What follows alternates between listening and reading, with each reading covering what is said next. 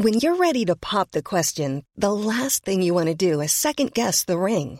At Bluenile.com, you can design a one of a kind ring with the ease and convenience of shopping online. Choose your diamond and setting. When you find the one, you'll get it delivered right to your door. Go to Bluenile.com and use promo code LISTEN to get $50 off your purchase of $500 or more. That's code LISTEN at Bluenile.com for $50 off your purchase. Bluenile.com code LISTEN. This episode is brought to you by the Center for Addiction and Mental Health here in Toronto. Cutting edge, state of the art, compassionate facility. Right now, it is Mental Health Awareness Week. This is the time when they need you most. This is the time when you can make a real difference when it comes to doing something about the mental health crisis and the devastating opioid epidemic, the overdose epidemic that we're currently experiencing, losing 20 people every day. They need your help. Donate at camh.ca slash Canadaland to help CAMH treat addiction and build hope. Hey, I need you to pay close attention to this message. It is not an ad. This is about Canadaland and this is about you. You need to know that the news crisis is about to get a lot worse. You've heard about the layoffs. We're about to have news closures. And it's very likely that we're going to be seeing the defunding of the CBC. Where are you going to get your information from? What can you do about this?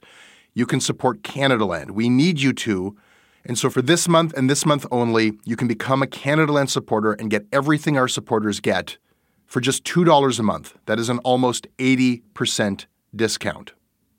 The clock is ticking on this. It disappears at the end of the month, and then we will not offer it. We need your support. We need to keep news coverage alive in Canada. Go right now to canadaland.com slash join.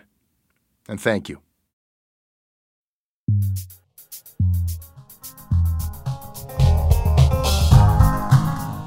Hello, I'm Fatma Sayed, sitting in for Jesse Brown this week. Joining me is an editor at the Toronto Star, Evie Kwong. Hi, Evie. Welcome to Shortcuts. Hey, what's good? We're going to get into some fun topics. To start, how are only people of color apparently worried about getting the COVID vaccine? And are journalists just exhausted and traumatized even more than they've ever been during this pandemic? We're going to get into that. You ready? Yeah, I'm ready.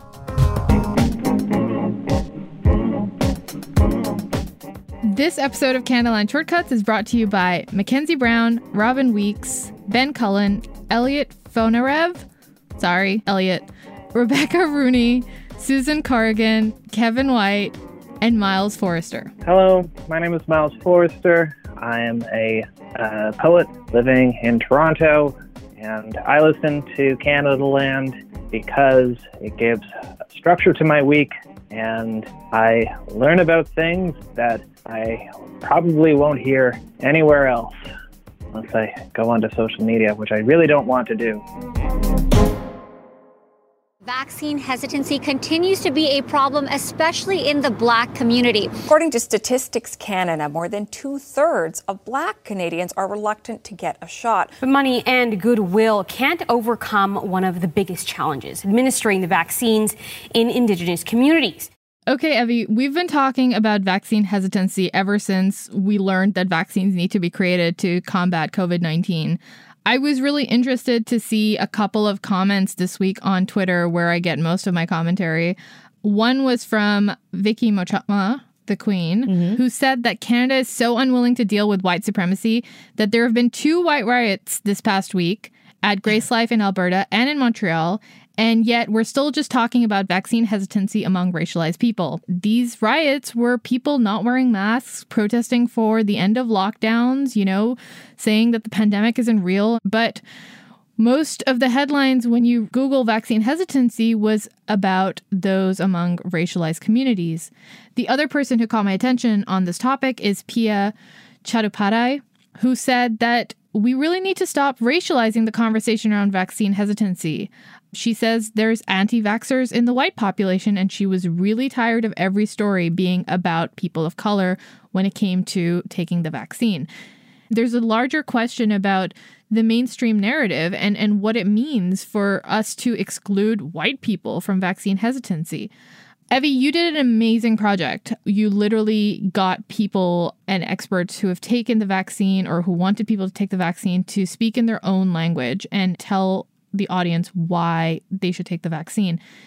Tell me why that was important for you and, and what was the thinking behind putting that together? So the thing behind putting that together, uh, it was important to get a neighborhood, like I'll, I'll call it like that, or your family friend, or your daughter, or someone you trust to kind of tell you in their language, you know, being representative, like when you see something, you can believe it. So I'll give an example. Some people we got there were from the Cantonese population, like in China, in the Chinese Canadian population in Canada. And it's like having that person advocate for you is going to do so much more than perhaps, you know, even government officials. The thing about the vaccine hesitancy project I put together with people in different languages uh, that represent different groups, whether they were Black or Indigenous or other people of color, was all about getting a friend or someone to give you a real account of why they took it it obviously does help with you know dispelling people who might be a little bit nervous. You know they have they're on the fence they're wondering you know how does it feel right after? How does it work? So that was kind of the whole approach. When we talk about those comments that vicky and pia made which i think are super valid because it seems as if the conversation and data and stories are like, well, guess what? The Chinese Canadian population is scared to get the vaccine, you know, or whatever, whatever. I get that. I think that's really annoying. Um, I think the project that we did and the stuff that I'm doing going forward is a solution based thing, not saying that there isn't vaccine hesitancy in our communities. There really is. Like, go on one WhatsApp group chat in my Chinese family freaking group, and it's just crazy rumors, like crazy amounts of things that needs to be addressed. That goes with a whole situation of not having enough media, have no nowhere to access news, a distrust in systems. And when it comes to black and indigenous groups, it's way more historical. Whereas it's true, we're having crazy, you know, white alt right riots right in Canada that is getting Fox News attention, that is being treated like it's a weird phenomenon, which it isn't, right? It's like we know this happens in on Facebook groups. We know this happens in other churches in smaller scales. Like we know of big ones right now, that Alberta one. But it's like that is an issue. That should have the same amount of criticism. I think the thing that we're exhausted by as people of color and racialized people is that yes, vaccine hesitancy is a thing. We know, and we're going to do our best to get our information out there with a solution based thing. Like, get someone to tell you what it was like. Okay, that's a solution. It's not going to be the be all end all. But don't just say, oh, you know, Black and Indigenous people, vaccine hesitancy. This is the numbers. This is the data. This is what we did. Okay, data is important, but do something about it, right? Have a solution. Don't, don't just like report the fact that these marginalized communities uh, that are suffering obviously the most from COVID uh, aren't doing anything. It's not about that. We have never had a federal or a government response to really address that, even from the beginning. I, I love how nuanced your rant was because it's true. Like it, there are various different structural and institutional problems at play when it comes to you know the concept of vaccine hesitancy. Evie, what do you say to the people who think that a story like yours, where you actually go and get people to speak in their own language about why anyone should get the vaccine, might be feeding into this narrative that it is just among racialized groups that vaccine hesitancy exists? I think that would be an odd way to see it, you know, and it's okay. I get people have their opinions, but the thing is, when I created this, you know, the videos themselves have the people speaking about why they would be, you know, hesitant, right? Like the first video I put up was from um, an Indigenous uh, VP of Reconciliation at Algonquin College. He said, you know, the decision was really difficult, seeing as our history has whatever. I don't even shy away from that. I didn't want to cut the part. It wasn't like an all let's all get the vaccine campaign. It wasn't campaign. It was talking to real people about the real experience, whether they felt feverish after, whether they did. It was an observational piece. And the reason why we translated all in English is because A, we know that media doesn't cover a lot of these populations. So I want them to understand what the problems are. You know, between me as a in the Chinese community, it's a way different situation of worry than it is for Indigenous people or Black people. There needs to be a targeted approach to each of these communities.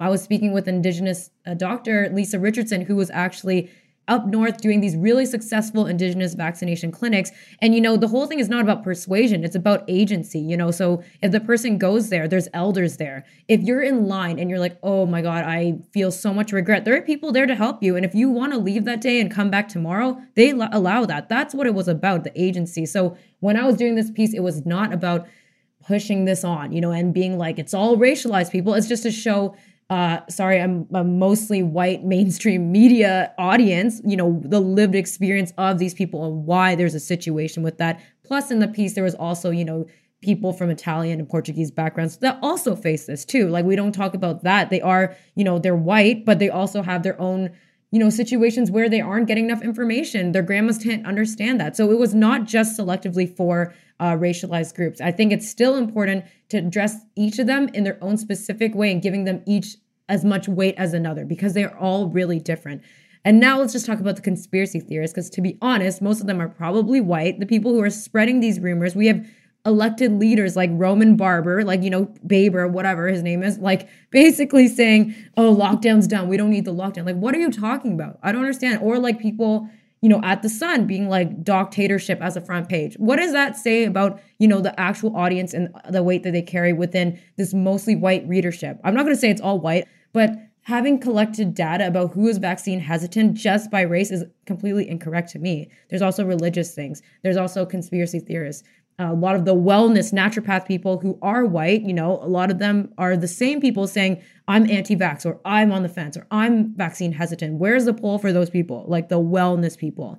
And we haven't even gotten the language to like be like, there's certain groups of people like that are, you know, from the white population that are vaccine hesitant or anti vaxxers.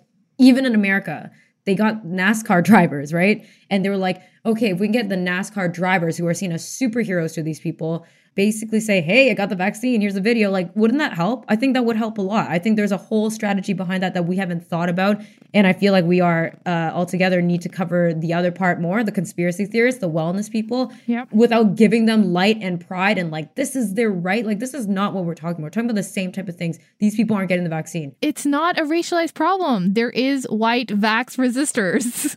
and and the problem is is that every time there is a, a anti vaxxer movement or protest or event of some kind. We call it a manifestation of a conspiracy, or we call the people there conspiracy theorists. We don't call them vaccine hesitant folks no. who need to be spoken to in a constructive way and educated and informed. No. You know, that Toronto Sun front page dictatorship could be told by in a workplace by someone who reads it, a white person, to a Chinese colleague. Their Chinese colleague comes home, goes on WhatsApp, said, I heard like from the official mainstream newspaper, blah, blah, blah. So that's how it really rolls down. So let's not talk about just that. No, you're right, because I've been seeing the same thing circle around in, in like WhatsApp groups as well, where people will cite like all kinds of just like headlines where they'll see like, oh, uh, you know, lately it's been a lot of like, oh, AstraZeneca causes blood clots. I'm not going to get the vaccine. and then you have to like break it down and explain it to them. And then they still don't understand. And then you're left like saying, what words could I possibly use? Yeah. I'm not a medical expert. I'm just a journalist. I just read things.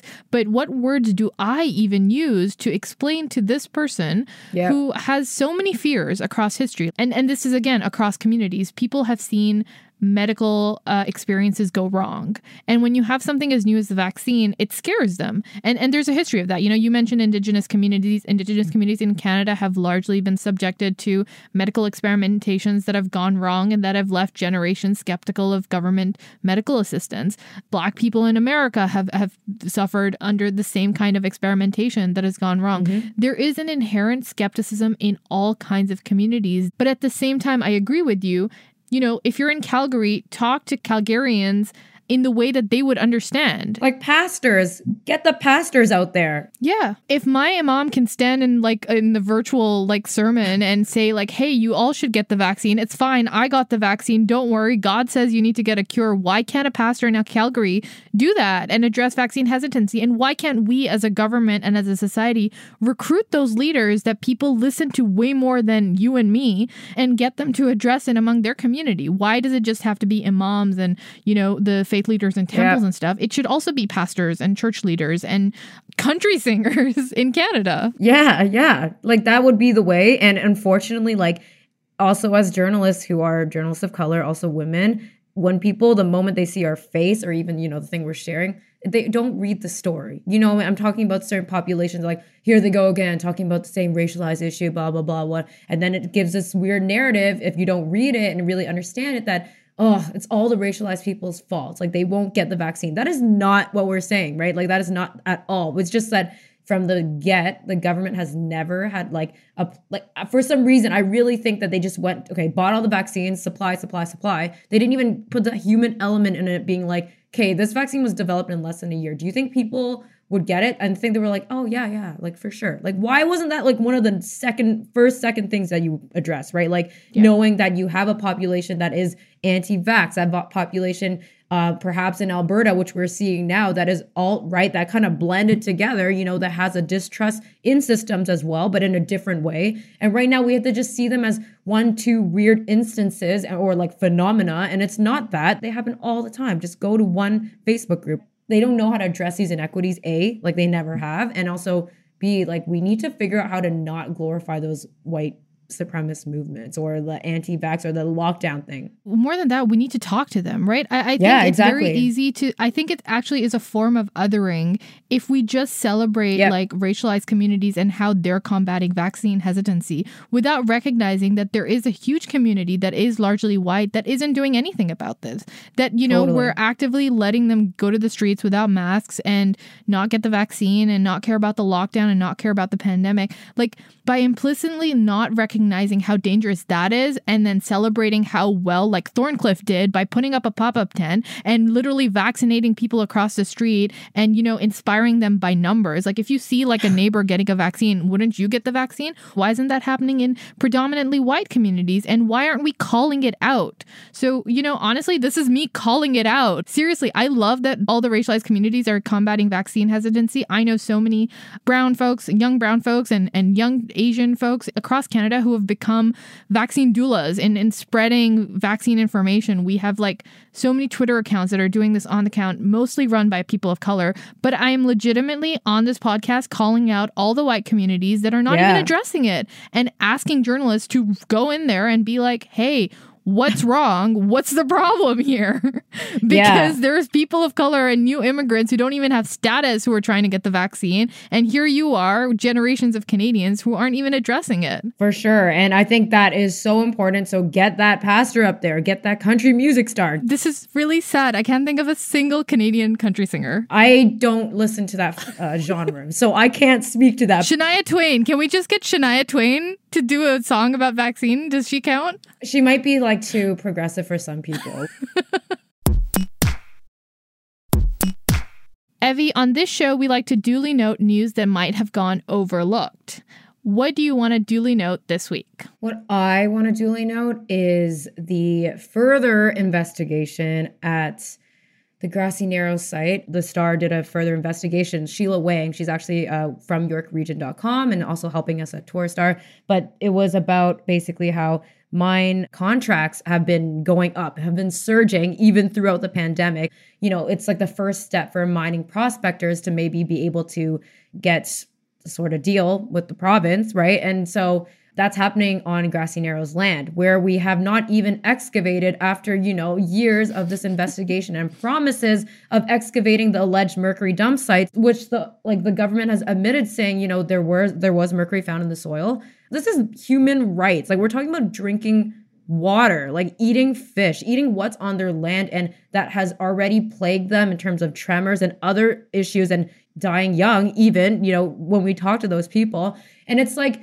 in a world when it wasn't so busy that people actually recognizing that even in a damn pandemic. This is not obviously, I don't see mining contracts as a priority. Maybe I don't know anything and I don't know anything about money, but like these people need to figure out why their water has been messed and, you know, feeling like they've been poisoned by mercury. It's such an awful story. And I, I read that it, it's been 50 years since, you know, it was first exposed that yeah. mercury was being poured into the river uh, at Grassy Narrows. And it's been six years since a worker confessed to dumping mercury in that land, and nothing has been done.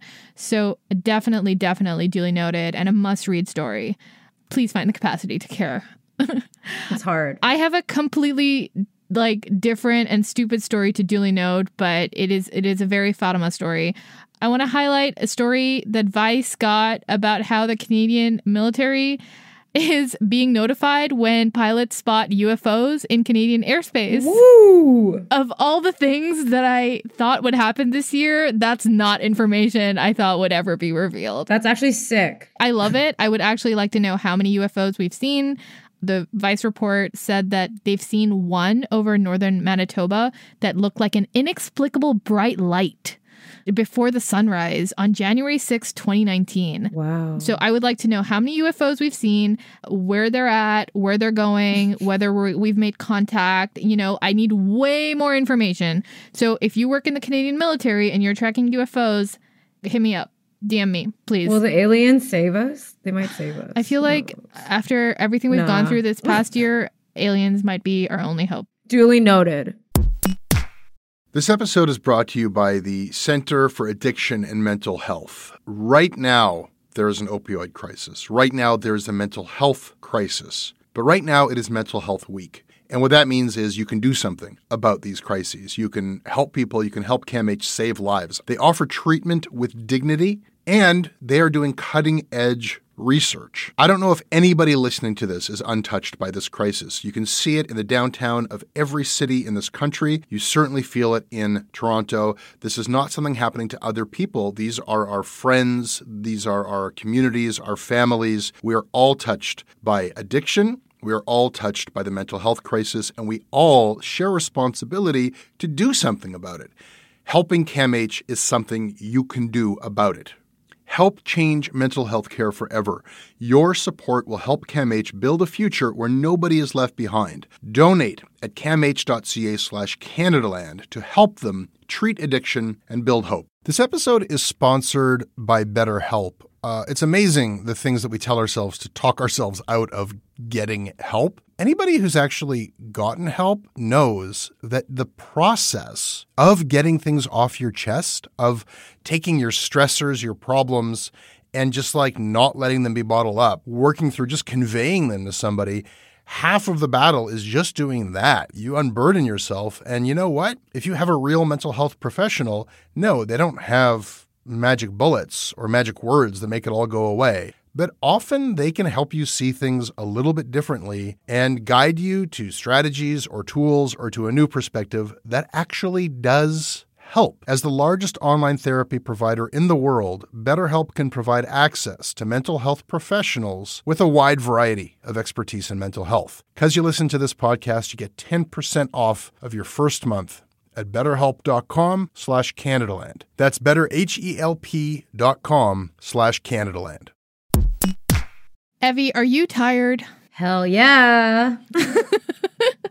So- I am so tired. And uh, I was struck by this piece by Erica Lenti in Maclean's this week, where she highlighted how her and her partner both work in journalism and have been working in a small apartment, as is the case with many people in Yeah. Toronto.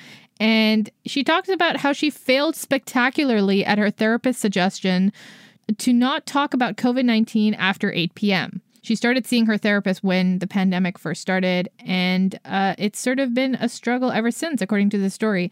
The part that got to me is she she writes, and I'm quoting. Our baseline of anxiety has risen because, as journalists, we've seen some of the worst of humanity on an intimate level. We can't unsee it. Rather, we have to keep facing it even when this pandemic ends. Evie, how are you feeling? How are you coping? Because this Maclean story and the Twitter discourse and just the general discourse around it just tapped into some emotion that we're all feeling and not talking about. Yeah, I mean, you, Fatima, you're definitely, I can only imagine how exhausted you are. I'm going to just say I'm also hella exhausted. And to be honest, my partner is an ICU nurse. So we are feeling the burnout. You know, we are talking about the individual cases, obviously not the names or the ages or whatever, but he comes home, gets on COD, Call of Duty, and just yells. And I'm like, go for it while I'm working in the meeting because I'm like, we live in a one bedroom condo, right? And this is a fake one bedroom, and I'm not going to even be mad about it. It is what it is because, you know, everything's so expensive. I at least have a place to stay, but it's like a fake glass door with a bedroom. So right now I'm recording. He just came off an overnight shift. He's trying to sleep, and I'm like, I'm sorry, I have to do this, right? Like, I, I have meetings after this too. So, I'm really happy about how we've been okay. Like, I actually feel really great, but it's like, yes, it's like I'm out here being like numbers. It's really annoying, like more like shooting news, which is horrible. You know, just even this week, like it, it- I can't even keep up. There's so much stuff, and I ha- I feel like an uh, like I have to keep up. I feel like I do. Um, whereas I also am lucky to have a therapist and to be able to. They they don't give me the strict rule, don't talk after eight. I don't think that's possible for me. It's really unfortunate. But like my kitchen table is my work desk, right? Everything that I write and think about about COVID, about people, the deaths, about all that stuff is done where I'm going to eat dinner. And it always connects me back to that. The best thing I've been able to kind of do is go for a long ass walk, like one of those people. I'm a walker now. You know, I count my steps because I have nothing else to do and I need to take my mind off stuff. But it doesn't mean that I'm on my walk, I'm not checking in on my partner, being like, yo, are you okay in the ICU? Are you okay? Or it doesn't mean I'm not looking at the latest news on Twitter. I really still am, unfortunately. It's like kind of like I can't stop and it's not it's such an unhealthy addiction. So what she's writing about being able to stop at eight, I'm like, that is not possible for me. Like it's only possible if I maybe I drink. Sorry, I take my weed pills. Like it is what it is. I'm gonna tell you what I do to really cope. And at the end of the day, it's still really hard. I try my best, but I have not figured it out. So, Fatma, if you have ideas. I mean, I don't know. I'm lucky if I have one hour in the day where my brain can actually shut the news out. Like, that to me is a good day. If I can find one hour in the evening where I'm not thinking about the news, I'm not thinking about COVID, I'm watching something stupid, or I'm listening to something fun, or I'm talking to a friend and there's no COVID in that conversation. That to me is a good day at present. I remember last year when the pandemic started, I, I started taking screenshots of everything that was happening because I'm like, I feel like I need to record this and somehow, and I'm too tired to like write it all down or create like a Google Doc or, you know, for my thoughts in some way. So I just started taking screenshots and it was just, it's so bad. It was like Australian wildfires, yeah. um, pandemic, uh, literally, it's inescapable. Yeah. And as a as someone whose job, like both of our jobs is to relay information yeah. about what's happening in the world, there is too much happening in the world. Like my brain goes from pandemic crisis to climate crisis to housing crisis yeah. to financial crisis and then like back and then racism and there's police brutality and there's grassy narrows and I'm just like, "Oh, make it stop. Please make it stop." And it doesn't stop. Like I just wish as a world we could collectively take a day off or a week off even where it's like nothing's going to happen today. We're all just going to eat cake and, you know, have ice cream and go for nice like moments on the lake or something. Yeah, it, it's a lot. It's a lot. but but for for listeners who don't believe you and I, Evie, there is study to back up just how much journalists are struggling. In July 2020, Reuters did a survey of journalists. Uh, this study was cited by Erica Lenti as well, and it found that around 70% of journalists are suffering from some level of psychological distress. They found that journalists reporting on COVID showed signs of anxiety and depression. And even experienced reporters who work for large, well funded media organizations were struggling to cope with all the demands of reporting on the pandemic.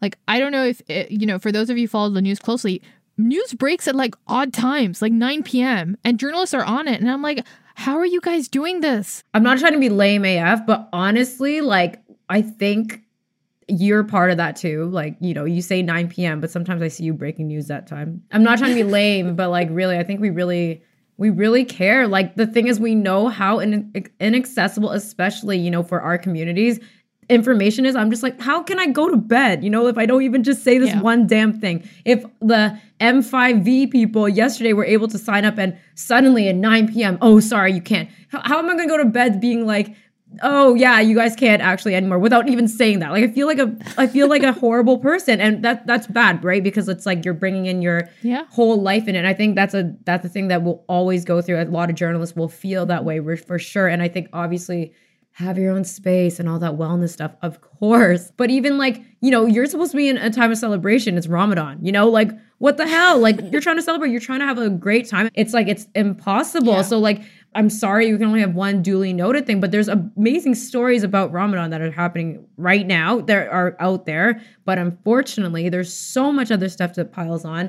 Yes, I am a journalist that has depression and anxiety more so after this, for sure. Like, I have definitely aged. My vision is terrible. I don't know what the hell happened. I'm like, I need to get an eye test, but is it safe? And like, my, you know, my brain is just rattling on and on, just constant. And then you know, the best things, actually, the best remedies that make me feel human are my non journalist friends, which I love to the damn core. Cause I'm like, did you know what happened today? It was like this, this, this. And like, we should care about this. And they're like, shut the fuck up. Like, they're like, be quiet. I have friends who just send me animal videos on Instagram and honestly bless yeah. them because I need that content so much in my life. Like I just need stupid content that has nothing to do with the news. Yes. Because I, like I don't know about you, but I feel like and and again the Reuters study proved this that we're working just all the time. Yeah. Even though we're at home, it's like no longer like sh- like 9 to 5. We're not logging off. We're always on. And and I like it's the third day of Ramadan. Like I wake up at like 4 yeah. 4:30 a.m. to eat, yeah. right? I will check Twitter before going to sleep. And I, I realized I was doing this today and I was like, I can't do this anymore. Like, I have to not check Twitter at 5 a.m. to make sure that I didn't miss anything while I was sleeping.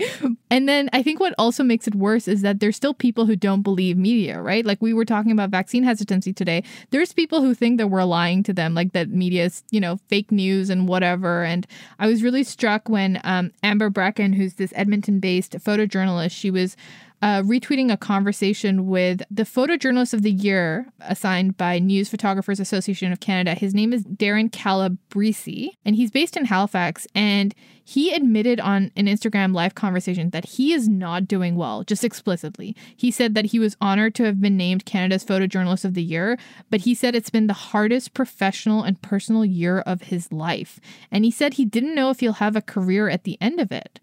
He won in part for photographing the Nova Scotia shooting that happened last yeah. year. And and he described it as going out on the highway chasing after a murderer dressed as an RCMP all on his own. His wife was crying in the kitchen. He was scared, but he felt that financially he had to do it. Yeah. He had to go get this photo. And it was his responsibility to cover this huge moment in his region. Amber Bracken also tweeted him saying that he got a $350 day rate for 12 hours and 20 crime scenes, which is nuts. I don't know where journalism's going. I just know we're all really tired and I'm desperately hoping we survive this. No, I, I agree. And that whole people not believe believing we're part of a bigger narrative, whether or not you trust mainstream media like you know it, it is hard. And the thing is obviously there's different types within it.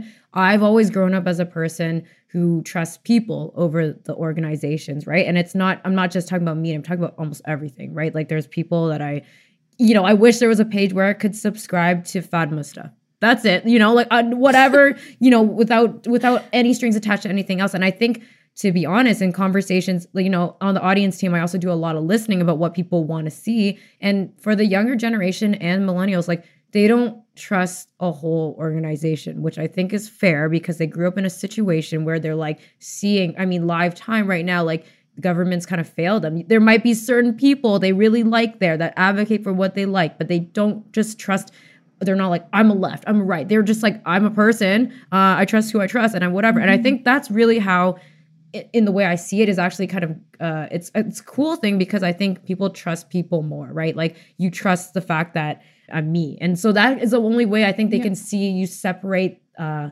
you know, like you're fake news, like you just work with the government or whoever, blah, blah. I'm like, when I hear that, I'm like, damn, man, I'm not doing my job right. Evie, you're churning out content, you're editing opinion columns from people of color who don't often get a chance to be in Canada's largest uh, paper. You're creating TikToks. You're doing socials for Toronto Star. Like, it's a lot on your plate. And then there are so many people who I've seen attack you for being fake news as yeah. well. And I'm just like, seriously, do you not see the amount of work she's putting out to try and communicate with everyone in ways they'll understand? Oh, I mean, we already know, like, every time I put up a TikTok, like, the man who has used dog shampoo, like, I already called it out. I don't really care. Like, he's like, how is this real news? And I'm like, come on like really?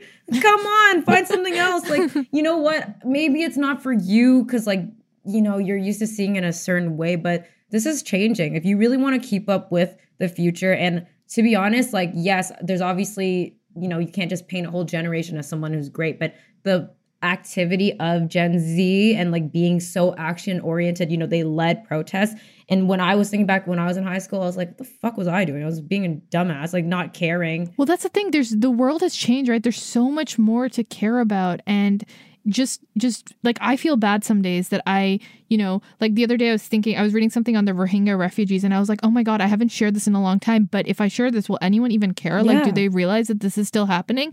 And it's just like a moment in my head where I'm just like, "Oh my god, I need someone to care about this, but I don't think anyone has the capacity to care about this, but I care about it, but I'm also tired." And it's just like an inferno as you said. It's crazy. At the end of the day, you're still a person. Like that's like you i'm not a robot. I'm not going to not cry and feel sad or feel uh, incredible anger. And so i think what the younger generations really want is that transparency. You know that's what i've always tried to do with the star. When i picked it up it wasn't like that on socials but it's like nowadays we interact when we can with our other reporters with through gifts. Like no matter how weird that is i want you to know there's a human behind this right? Like i want you to know i'm making intentional decisions when i social things right? And we we get some stuff wrong and our team is pretty big so we never know. But it's like like at the end of the day being real knowing that things are exhausting that's when people are like I can relate to this person because I'm also exhausted. Like, of course, like don't it doesn't have to be such a rigid thing. And you know, you know, you're not going on the live to like,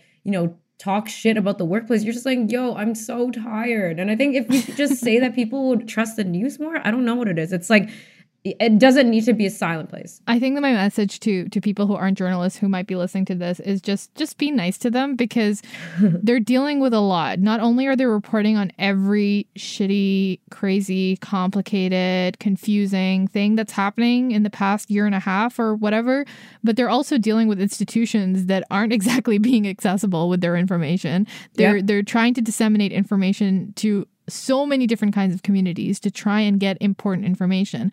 It's a public service, and they're doing it all at home with family members who are also struggling with their own problems, with their own experiences with COVID 19 and racism and whatever else is going on in, in the world. And yeah, we're all tired, but we found time to do this podcast, so you're welcome. exactly. You're welcome. No, I'm really happy I got to talk. It takes me out of like this makes me feel human, takes me out of my element, right? Like I mean, I'm in my element, but I'm like, oh yeah, I'm still Evie, like the weird person who has emotion. So, thanks guys. It was cathartic.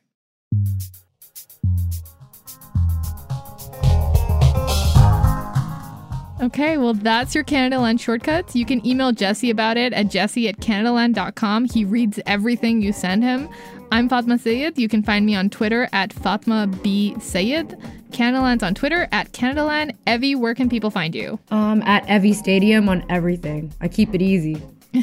Our website is canadaland.com. This episode was produced by Tiffany Lamb with additional production by Kevin Sexton.